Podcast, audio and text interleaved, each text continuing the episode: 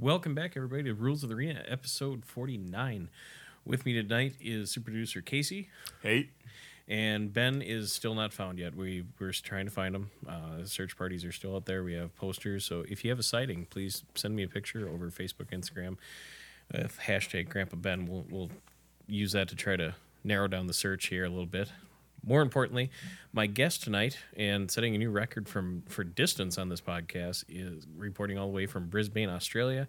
Is Cohen Hamel Hamelswing? Did I, did I get that right? All right, man. Cohen, thanks for taking the time uh, out of your lunch break to chat with us. And uh, again, apologies if I butchered up your name too much. Uh, would you just mind introducing yourself to the folks listening? no worries at all, man. Um, thanks for having me, first of all. And um, uh, yeah, I guess uh, my name's Cohen, Cohen Hamelswang, um, and I make art under the Instagram handle I Hate Art, and I think TikTok is uh, Straight Hate Mate. So how old were you when you started to get into art? You know, whether it was drawing or whatever the case may be. I've drawn for as long as I can remember. Hey, it's always been just something I did, but um, I get. I think I really started picking it up as like something to do in probably like grade two. So I was around seven years old, and I like decided like in my head I was like I want to draw. You know, what drew you to that medium versus, you know, I know, of course, there's painters out there and photography and such. What drew you into the two, or drew you into drawing itself? Nice pun. Um, um, uh, probably just like ease of access. I mean, I paint and do other things like watercolor and clay and stuff as well. But drawing was uh, something that I like. You could just pick up a pencil as a as a young kid. You know, you didn't Mhm. need permission from parents to get paints or anything like that. It was um just just doodles in the sketchbook, uh, doodles in the schoolwork book and stuff like that instead of uh, doing my lessons. Right. yeah. Did you ever dabble at all with, you know, poetry or music or whatever else might have been available to you back then? Oh yeah, man. Like um, so like poetry and lyrics and stuff like that. And uh, I'm I'm a guitarist in the metal band Before the Harvest. Sure. Yeah, so like a bit of an all rounder. I'll creativity, man. It's just fun to do, eh? Did you have anyone that, or any uh, big influences growing up?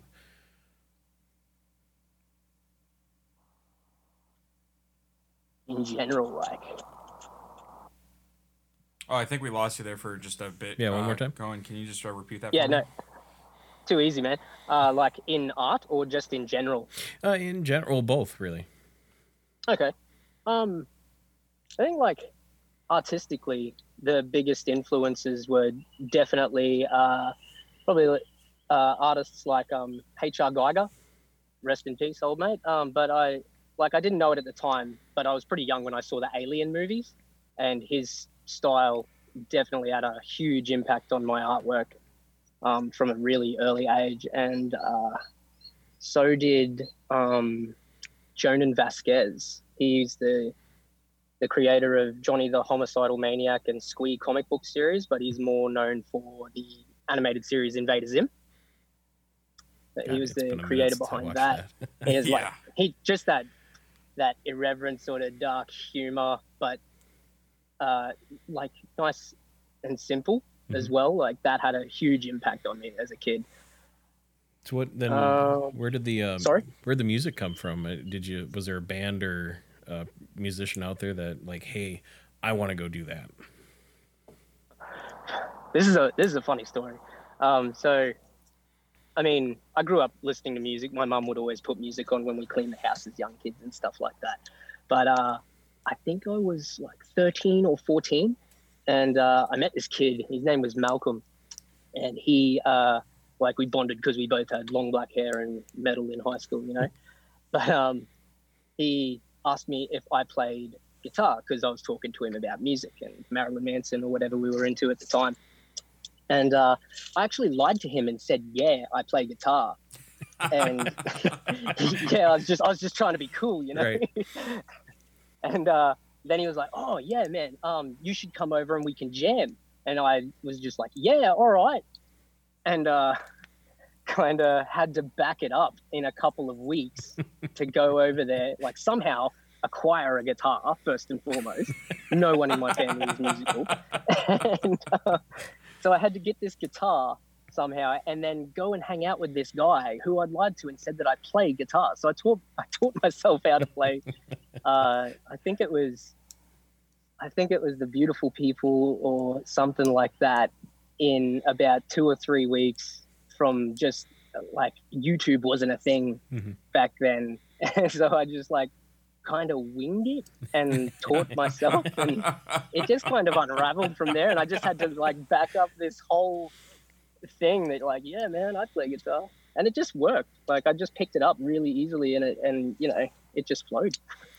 And not to play off stereotypes, it seems like everybody that picks up a guitar the first time, your first song you learn is is uh, "Stairway to Heaven" by Led Zeppelin, and followed up shortly behind a little known band out of Australia called ACDC. I don't know if anybody's heard of them before. But Is uh, Hell's Bells was the big the fir- the second book or song in the book that I had as a kid. so, right?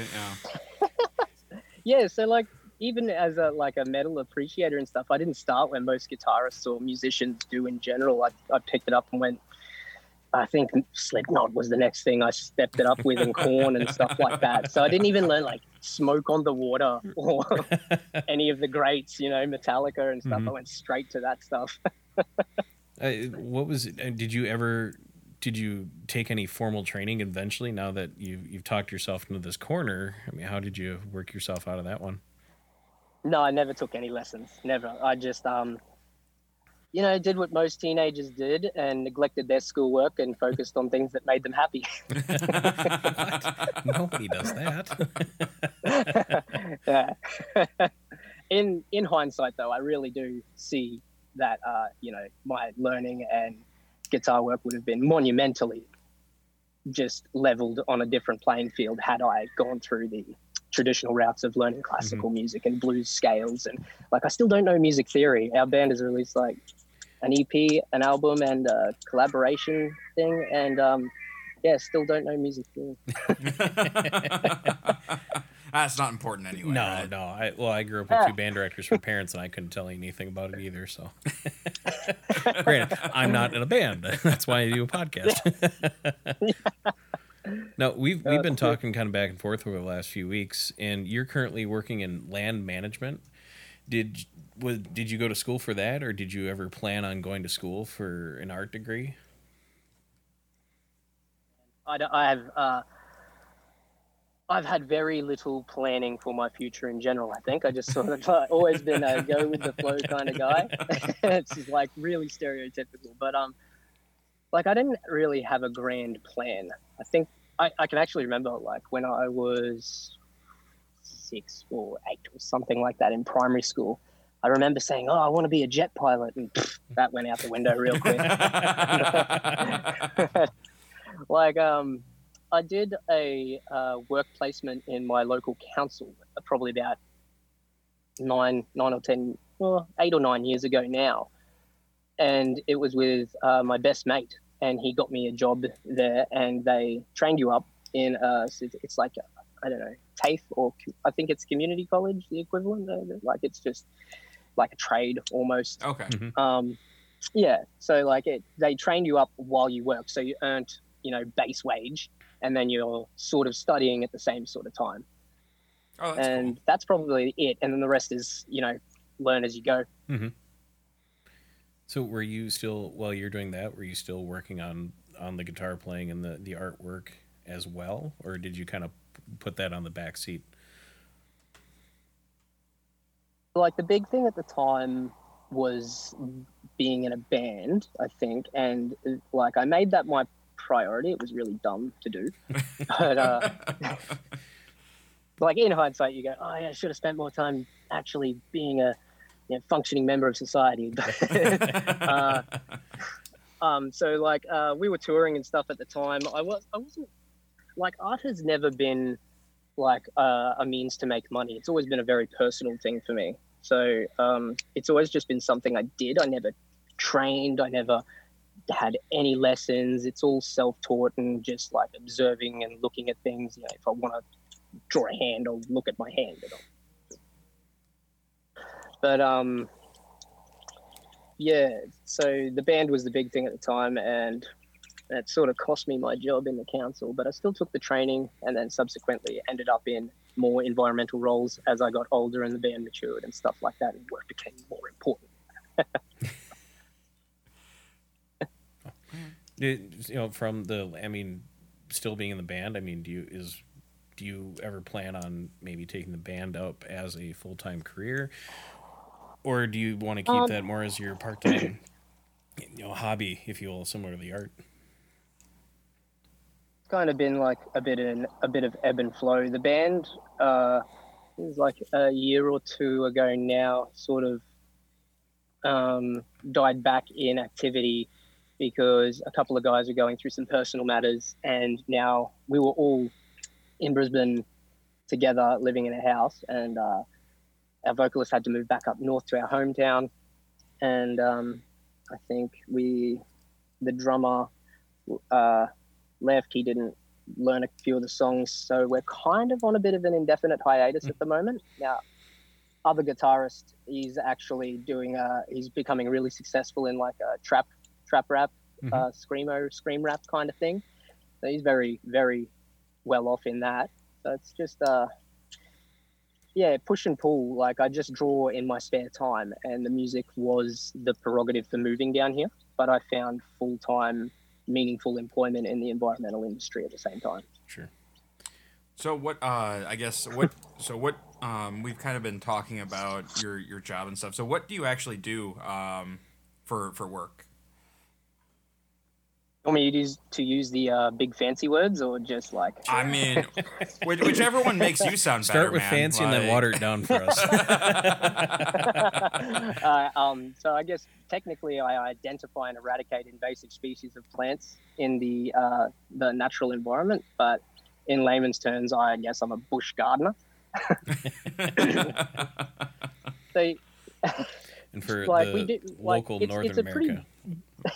Sorry, man. No, for local Northern America citizens, uh, we'd call that the sticks or the woods. yep. Right. But go ahead. Yeah. Sorry, Colin. No, you're right. Um. Oh shit! What was the question again? Sorry. Like what I actually do. Oh yeah, yeah, Um, yeah, yeah. Just like what, like- what your job is. Yeah, what my real job is, my real world job. um, I uh, so like, it's got a broad range of skills, I guess. Like, um, I spent like my young adulthood growing up doing trade jobs and laboring and stuff like that. So it gave me a good fundamental floor for tool use, chainsaws and drills and all that kind of stuff. And then coming into this work, you kind of have to know how to use the tools. So, and not really be too afraid of hard work. So I, um, we come out here and it can range from anything from felling large invasive pine trees or large hardwood timber trees to um, to revegetating an area that we've had to clear. And uh, as much as I know it's very shunned upon, but you, its chemical use is a part of the job, and it severely uh, reduces our hard work. so hey, that's so important. we can, yeah.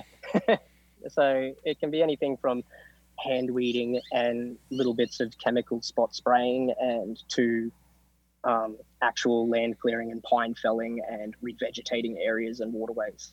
Oh wow. Okay.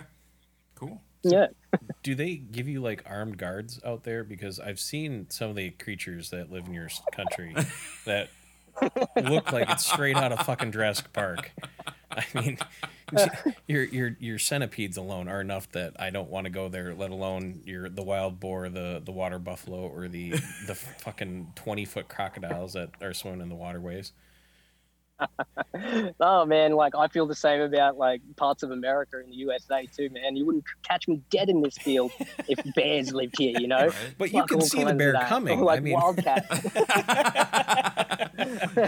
you see that video of that dude getting chased by the like mama cougar somewhere? Yeah, Yeah. yeah. Like screw that man. Yeah, no way. I've, I've had a No. similar experience. Thankfully, it wasn't that close. I think the closest the cat got to me was maybe hundred yards out. But I, I was hiking out west in the mountains, and I was being. I could hear something above me and behind me. At first, it'd be like 200, 250 yards out, and I'm looking at it, and it's probably a sixty degree pitch up a mountainside. I'm like, there's no people up there.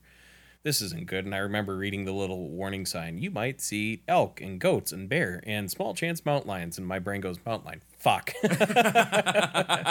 Grab the biggest stick I can carry. right. Oh. Bugger that, man. Bugger. Like, I'd be out here like, you guys are allowed guns and stuff. I'd be out there with a gun.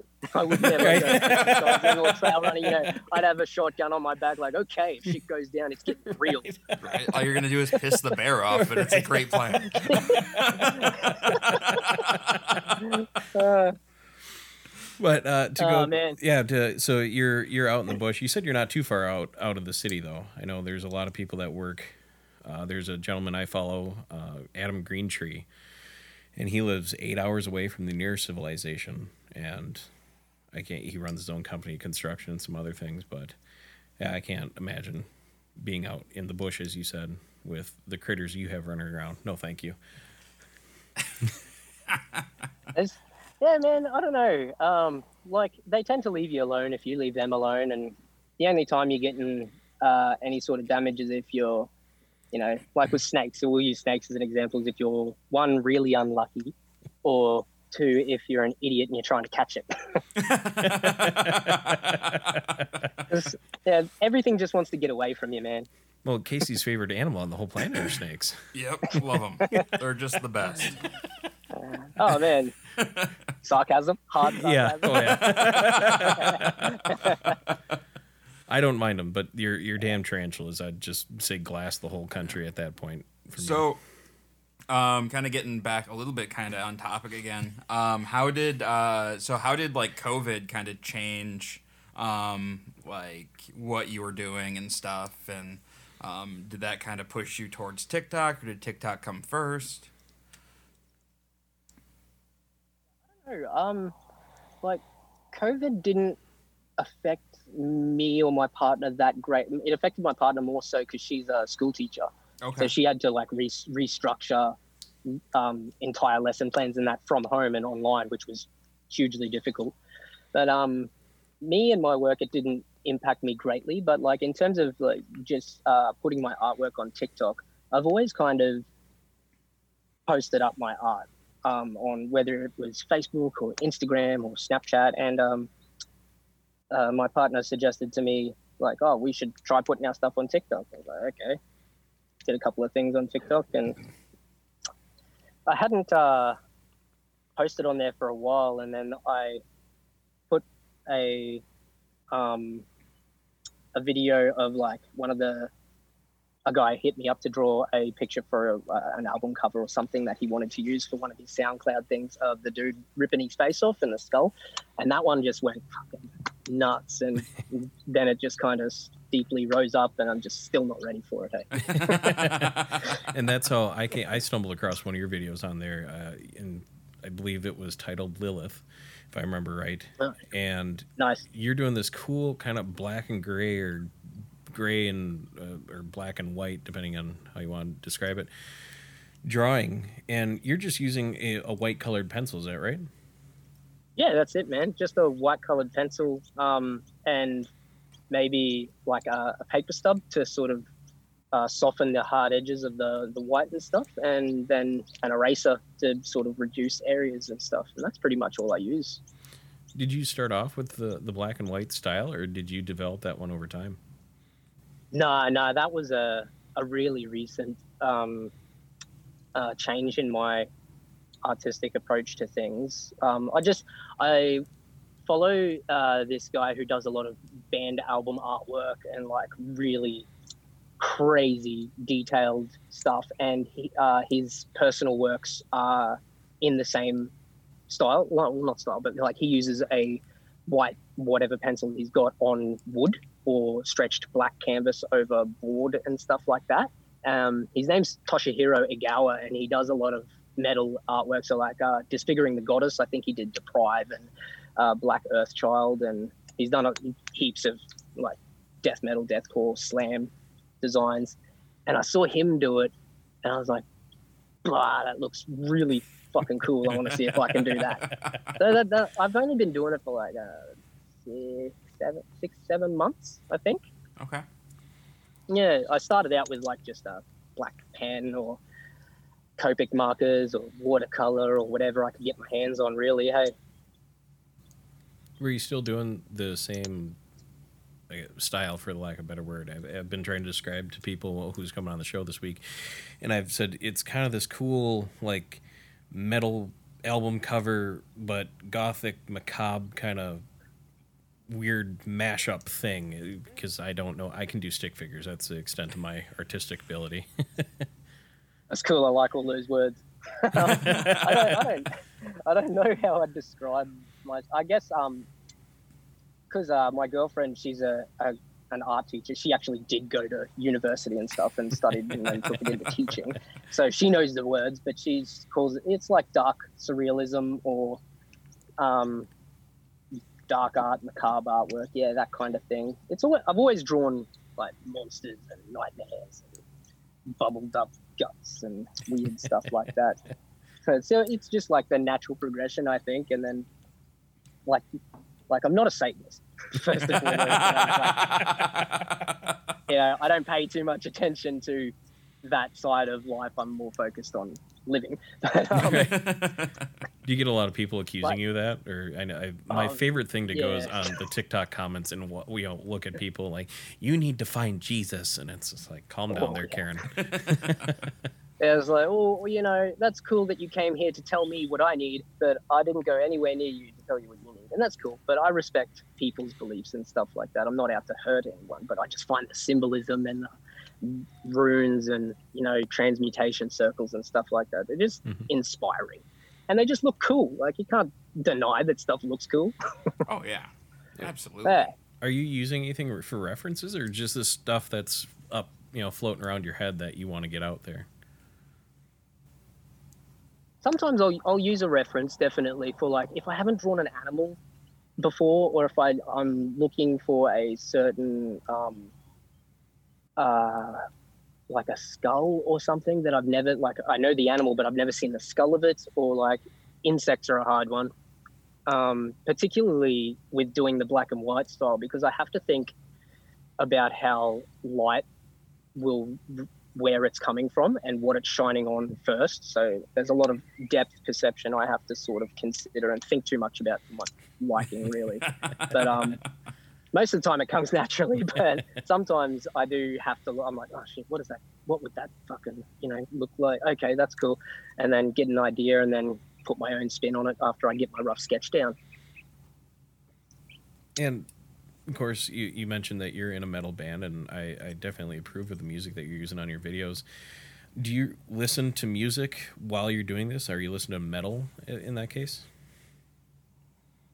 Man. Like um, metal definitely has a profound effect on the mood that i like to cultivate while i'm drawing. And it's it kind of keeps me um, hyper fixated on the minute details and allows me to sort of disassociate from you know reality and which is hard to do as an adult with responsibilities. But, um, yeah. I have to just like maintain that sort of um, uh, state of mind, I guess, to yeah allow myself to just be like that's all that's existing at the moment at this point in time and become immersed in it. Um, but not only metal. Metal's great when, I mean, people think when you listen to metal you're like angry or sad or something like that. It's just this weird thing everyone seems to think Right. that doesn't listen to metal, right? but, um, No, I, I catch flack Like- for that from my family. Like I said, my band, both my parents are band directors, and I grew up around classical primarily, and then some sort of big band and funk and jazz and, and soul. And then I come out of left field and I'm listening to Slipknot is now on the lighter side of the metal scale for me. And I'll go Gordon, to- why is your music always so angry? because that way I'm not angry. I feel like the big one I always got was like, I like the music, but why do they have to scream? Right. But I, I, I Uh. introduced my mom to Thy Art is Murder the other day because she wanted to. I was well, just a few months ago. I was supposed to go see him down in Chicago, and she goes, "Who are you seeing?" I'm like, "Thy Art Murder." She goes, "Oh, they sound nice." I'm like, actually, the lead singer's pretty cool. yeah, they're all great dudes, man. But uh, so do you Um, do you ever sorry. change up the style of music or whatever you're having going on in the background based on whatever you're trying to draw? If you're not necessarily trying to do this style that you've been that I found you doing, or maybe you want to do something a little bit more happy go lucky or cartoonish, whatever the case may be. Like I just, I think I chose to stay with metal because it's just kind of what's been happening and been it, it suits the style that I'm doing. But like I'll listen to, you know, instrumental classical music or you know um, even video game original soundtracks like uh, Skyrim's Atmosphere track Yeah. by Jeremy Soule. It's it's beautiful to draw to and um, there's a game called Journey that was on PS3, and that soundtrack is bloody immersive as all hell. But uh, anything, man, just music appreciation. Hey, from blues, lo-fi, hip hop, jazz, um, yeah, anything that can kind of you don't have to think too much on. right? Yeah, of course, there's been artists over the years that have been open, and particularly back in the 60s, 70s, about marijuana and other psy- psychedelic substances. I believe it was the Jim Morrison from The Doors who actually went out on a seven day peyote and acid trip, came back. The rest of the band's like, Where the hell have you been? He goes, Come with me. And they went off for damn near 30 days and did nothing but peyote and camp out in the desert. Came back and they wrote a shitload of music afterwards. Have you yourself ex- or talked to other artists about trying different substances that are, of course, you wouldn't because they are illegal in Australia? I was looking up, Yeah, just but hypothetically. hypothetically, um, uh, like I, I definitely dabbled when I was younger. I'm pretty clean now, clean slate. Um, have to be for my work and stuff. Like I used to be, uh, mm, you know, just. I mean, I'm still very open-minded to everything in the world, but um, the experiences I had on certain substances definitely taught me what I know, all I know they can about what they have to offer. I've this profound respect for them. Like I don't, you can't. I, I have done them. I don't really need or want to do them anymore. I probably did them too young, Mhm. and probably did them, uh, you know, partied a bit hard and did all that kind of shit growing up. But um, like uh, LSD specifically was something that had a world not even a world changing like it didn't really affect me that greatly it just um allowed me to look at things differently i guess i mean i think i was 17 and like it just opened up a different way of looking at the earth in particular or uh, just the inter- interconnectedness of things. And yeah i don't advocate it. I never want to advocate drug use or anything like that because different things affect different people differently. Setting and set and setting everyone's on a different path kind of thing. But um, yeah, for me, it's allowed me Yeah. sorry go ahead. Oh, it, it definitely allowed me to appreciate um, different ways of looking at things and allow that to allow that into my life without it affecting the way I view things organically already. No, I just kind of went down a rabbit hole, um, listening to a podcast about the history of the music, in particular the original Woodstock, and and how much uh, uh, Jimi Hendrix and his acid, and how he talked about that affecting his music style, and that led me down the rabbit hole of a guy that has a doctorate in mushrooms and studies going on with this kind of stuff and it's just like and, and pretty soon i'm trying to pull myself out of out of that one and but thank you internet Well, mushrooms are interesting, man. Psilocybin has some crazy effects on neurons and Mhm. uh, brain brain development and stuff like that, and alleviating addiction symptoms and showing people how to sort of cope with post traumatic stress disorder and things like that. Man, that's pretty great the, stuff. That's been the big thing coming here out of the United States and Canada. There's 22 universities that are looking into that with, uh, with combat veterans in particular, and Yeah, see, that's that's amazing. it's it, Like, I, not- I find it absolutely not- fascinating, and I think it's still in a lot of circles. I think it's still a a, a closed door conversation, like, "Oh, it's bad for you because that's what I was told since I was a Right. kid," and it's like, yes, Very but taboo in certain, yeah. yeah, yeah. Yeah. So it's interesting, and I'm sure I'm on a watch list now because I think I'm going to be buying stuff online.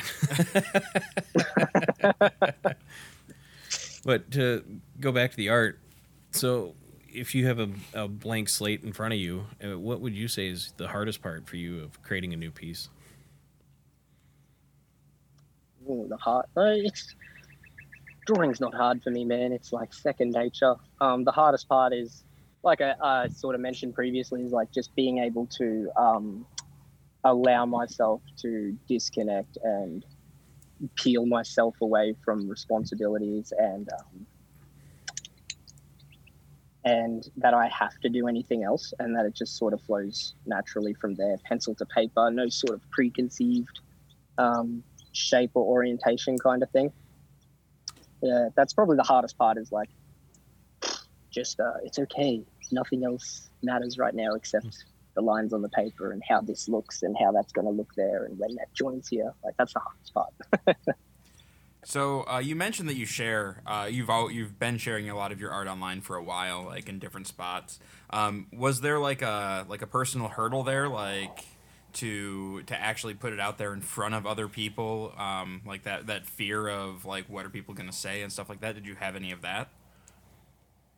No, no. Um, like uh, I've never been afraid of showing people my art because it's something I've always done. People in class would walk past and be like, "Holy shit! What you know? That's fucking awesome!" And yeah, every kid drew Dragon Ball Z and Mortal Kombat, I think, or every kid that drew or something. And um, so like it was never, re- but I never, like, I never did a gallery or I never did Mhm. anything like that. I never put my art somewhere and was like, look at it and judge for yourself. I've only ever really like, um, uh, I've only ever really received good critic about my stuff. Like people walk past and they're like, "That's fucking cool." So I never had any like daunting, oh shit, um, stage fright, I guess, for lack of a better word about. The biggest fear putting it online, particularly, and the biggest thing in my mind was um, uh, plagiarism and copyright, and people Mm. like a big company maybe taking the image and putting it on something, but like all artists steal and everyone's like you can't be afraid of everything otherwise you never do anything right, So Right. i kind of just got over that hurdle and i didn't never wanted to watermark my stuff because then you can't see it hmm And I was just having that So, yeah, conversation with yeah. uh, Ben, who was talking to another photographer. He goes, "My water, my watermark has never got me a job. So what's the point?" And I can kind of Yeah. see both sides of that coin of protecting your work, but at the same time, is this extra step really necessary? Yeah, that's it i mean if if someone's wants to go to the lengths to steal something they're going to steal it i mean you, it's just because you lock your car door doesn't mean a thief's going to be like oh shit it's locked and not fucking smash the window Right. like if someone wants it they'll take it But on the on the flip side of Casey's question, do you ever worry that if you get into an echo chamber of people telling you your work is nothing but good, do you I mean, do you look for criticism anywhere or do you worry that you're never going to receive any? 'Cause I- Ooh. I mean, all the all the time. I have a few um, close friends like that I grew up with, like that I've known since I was six, five, in some cases, and I'll show them, and and they'll be like, like I've known you all my life, man, and it is fucking sick. Like, because I always think every one of my drawings looks like shit, because that's the artist's curse, right? Like, it's like, oh, I can see this wrong with it. I can see this. It's all shit. It's all shit to me. And then, like, like, no, tell me honestly, yeah, does it look cool? And they're like, dude, just fucking chill. It looks great. Just fucking, okay, okay, cool. but yeah, man, um, I'm always, I'm open to criticism. Like, I mean, with the good, there's the bad. And plus, as long as it's constructive and someone's not just like, that's shit, fucking go die and stuff, which I know is just them being petty. oh man. But yeah, I mean, yeah, it's it's good, man. Like people do, you know, offer criticism even when it's not asked for. But I generally do ask for it from people who I respect and appreciate their input, and would and would trust for them to tell me that it looks like shit. Do you ever um, get stuck in that uh, in that trap? Like I know if I'm working on a project, I'll do this where it's it never seems like it's gonna be done. Like you're trying to make it perfect, and you just keep pushing and pushing, and then eventually you have to just be like, I guess this is it. Not really. Perfection perfection is unattainable, man. Like, Mm-hmm. I mean, if I sat there trying to make my drawings what they look like in my head, I'd never finish them because I, like I said, like they, they always, there's always something I can change about it or wish I did better about it or something. And I grew up making a fuck ton of mistakes. Like I fucked up so much. Just, like there were times when I've like gone over through sketchbooks and like because I've still got a wardrobe full of them, and back at my parents' house are just cupboards and cupboards of sketchbooks. And um, I look at them like, what the fuck was it? What are you thinking? Like you showed this to me, I was proud of this at one and people point. said it was good, so they lied. but um, nah, man, perfe- perfection, like philosophically, perfection's unattainable. Unattainable. It's always just, just do better. Do you find yourself getting more nervous? You said that you've done some album artwork before. If somebody has a commission piece from you, do you feel more pressure than versus when you're just drawing for the you know for your own personal benefit? um, and pressure in in a good way because or actually no in in more so a negative way because i tend to think about it more instead of just sort of trusting myself. And when i think about it i stress and stress doesn't do well for what i consider to be a good creative process. Like things are supposed to flow it's supposed to feel natural. So um i felt the pressure of like what if they don't like it? What if they wanted something else? But i just have to keep like internalizing the my inner uh, the voice inside me more and more that says you know they came to you. They saw your drawings and wanted what you have already done. So just do more of that. And that's sort of how i combat that um, much as possible to alleviate and eradicate pressure from the commission work. Um, I had a a tattoo artist from California, I think, request a piece, and I checked the Instagram page. and was like, "Fuck, why do you want drawings from me? You can draw fucking really cool shit and on people's skin. Like, that's a medium that's just so much better." and um, there was a bit of pressure there because I know what artists look at or what people who draw look at and all that kind of stuff. But it was, yeah, it was an experience. I guess I kind of had to bury away because, again, they came to me and wanted a piece from me. So yeah, Have you seen a increase in requests for commission pieces since you know since TikTok or Instagram started to blow up for you? yeah. Um, I'm I'm not ready for it. I think I took on a few. um, it got it's gotten to a point, and it's not. I'm not being like. Uh, I'm trying to be as humble as I can about it, but I've had to tell people that I'm I, I can't do anymore because I've got about four in lieu at the moment, and um, like art takes as long as it takes, man. I don't. When people ask me how much, I'm like, oh fuck, I don't know, man. I, I can't charge you by the hour because if I did, it'd be stupid amounts of money. um, it's it's hard to quantify that, you know, like. Um, so I, I just have like I'm just like yeah yeah uh, you know uh, a hundred bucks for this size drawing. And they're like yeah sweet fucking cool. Like, it still takes time and more time than I'm willing to admit for things that to me don't look finished or that you know are imperfect to me or something that at some point I have to put the pencil down and just be like it's okay it's good enough. They've like that's what you know that's what that's what you do. That's what they've come and seen you do. So just do that. Um but yeah it, it's a lot of that again is more pressure because it's like I don't want it to be a business I never have and uh it becoming that or that overwhelming sort of pressure that I have to draw for people is what makes me not want to.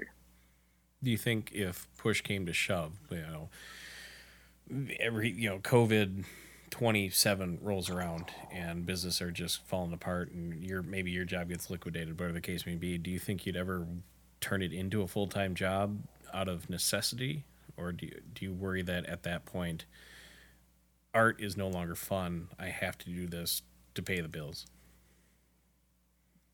Yeah, uh, ob- like obviously, if it's like the only thing I could turn to to make a crust or anything like that, for sure. But um, uh, again, like even if I had the choice, like had I lost my job in environmental conservation or something like that, I don't think I'd jump straight to drawing to maintain my life because it's always been um, something I did in my spare time, and making it a job would just make it work and not uh, not fun, but like the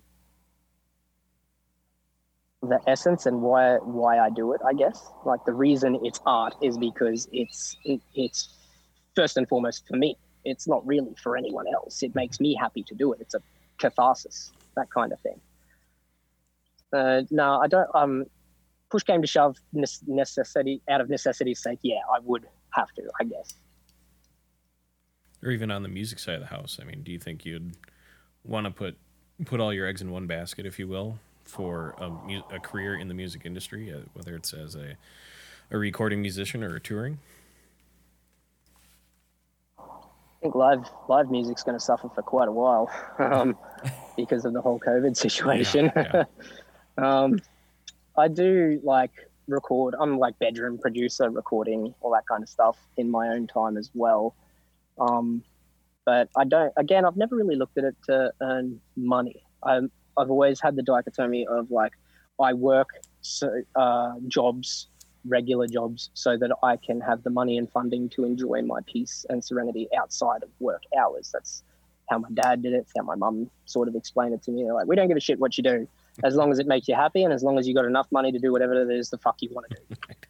I mean, and that's, that's, that's kind of way of looking at it. Right. How I've operated yeah, they're like you know just. well, there's yeah. something to be said about that that bedroom producer. When I found out, uh, having a conversation with an artist, that one of my favorite albums that he did was recorded in his old apartment bedroom with GarageBand and his his buddy coming over and hitting spacebar for him, and and now he's a, a, touring musician from that little right. piece. So nice. But with so if you were accepting commission work, how much direction do you prefer from your client or customer when setting that up, or do you want more less direction for that matter? I guess. Draw whatever the fuck I want for people if they want something from me. Which is, I, that's, that's idealism though. Um, but uh, some direction is good, I think, because and it depends on what kind. Like I had one guy, and I really respect him for giving me the freedom. He's like, just do whatever the fuck you want. I'm like, cool. I'm gonna draw you something fucking gross and sick, and you'll probably hate it, but you know that's what you wanted me to do. Um, and I got this other guy who was like, hey man, I don't know how you interpret things or get inspiration, but I like your style. I like what you do. Here's a list of words that I find give me inspiration and I hope you can interpret them the way that you do and sort of birth something from your brain using that sort of uh, method of inspiration. It's like, that's really cool. And I kind of do that anyway, like feeling pissed off or fucking something about the world. So I'll draw something that's pissed off and something about the world. You know, it's, it's a good way to infer and sort of purge that sort of thing from your brain or whatever emotion or inspiration that inspires in it. You can just sort of spew onto the page. Well, if you're ever bored but, and you were to use the words rules of the arena in that order. Damn it, Gordon. I mean, they've inspired the shit out of me. I don't know about you, Casey, but.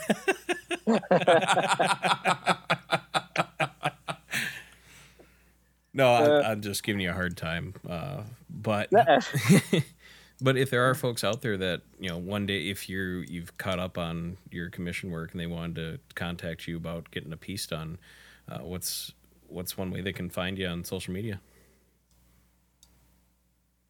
Direct message on Instagram is like by far the most instantaneous, or you know, um, for a more back and forth approach would probably be and less um, like chummy for lack of a better word would be like if you want to be more formal about it through the email through um, i hate art at hotmail.com and yeah Instagram. I hate art at Instagram. That's probably the other best way of contacting me. TikTok is, I mean, you can contact me through there and I can read it. Sometimes I can't send people messages unless I follow them back, or even then, it won't let me send them messages. So I don't know what that's about. So I kind of just, if I can message guys without having to follow a thousand people or something like that, I'll, I'll happily chat back and stuff. But it's not out of like, I'm not following people.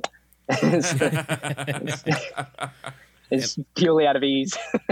and I reached out to you to be on the show via Instagram, and then I, I bothered to look at location after I sent a message, and I go, oh, he's in Australia, son of a bitch. What's the time difference on this one? it's just always tomorrow there. Right? Yeah. so technically, yeah, talking, he has a time talking machine. to you from the future, guys. but Cohen, eh, what advice would you offer up to anyone that's looking to be that maybe they are on the up and coming or they're looking to start as an artist and, and or musician for that matter.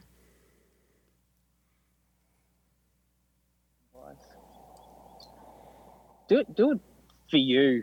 Like yeah if if you draw paint write music play guitar hell man like don't do it to make other people happy. Do it to make you happy first and foremost. Otherwise you won't do it every day. And it doesn't have to by other people's standards or even your own look good. It just has to feel right and feel good because at the end of the day, it's coming from you. And if people like it, that's a bonus.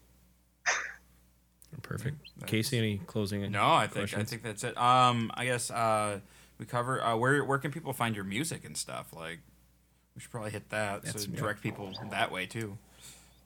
Uh, I don't know. Um, music's not something I push, but it's uh, what is it? Nauclea. It's like a genus of flowering plants. Um, N A U C L A. That's at SoundCloud. And um, like the band stuff before the harvest, we're on Spotify, man. We're on iTunes, and um, I think we we probably still do have a Facebook page. We're so inactive, it's not funny anymore. but, What's the band name? One yeah, more time. Uh, before the harvest, and um, the guitarist's project Xenochrist is pretty awesome as well. Like, got to give a huge shout out to Jack. He's a he's a mad player, really great musician as well. Like everything he does turns to gold. Awesome. I found I found before the harvest on. Oh, there we go. Xenochrist found them both. Yeah. Listen, yeah, listen to that later. hit the wrong button. It's my first day. well, thank you again, Cohen, for taking time out of your lunch break to talk with us, and you know, using your powers of coming from the future to be on the show tonight. Uh, and I suppose it's about ten. Well, about what eleven thirty your time. Pushing? Yeah, yeah, about that. Round and, about that time, mate, like a few kangaroos past the crocodile in it. people wanted to hear it. You know, you know they did. Oh, absolutely. Oh, yeah, absolutely. well, thank you again, man, for doing this. I really appreciate it, and thank you to everyone out there listening to the show. Without you, the show would not be possible. Many of you have asked, "How can you help out?" There's a couple things you can do. First off, head over to Apple Podcasts or wherever you listen to your favorite podcast, and leave a five star review, and drop a comment on there too. I really enjoy reading those. And secondly, tell your friends, family, coworkers about the show. Convince them to check it out. Lastly, if you'd like to help bring new episodes out and force me to keep Casey up till hours of the night. Head over to patreon.com slash rules of the arena podcast, and I just have a little tip jar up there. It's just a dollar a month is all I ask. And make sure to keep in touch with new episodes and guests by following the show on Facebook and Instagram, both at Rules of the Arena Podcast. You can also follow the show on Twitch, where you can tune into the sh- live recordings and join in the conversations with us. Just head over to twitch.tv slash rules of the arena.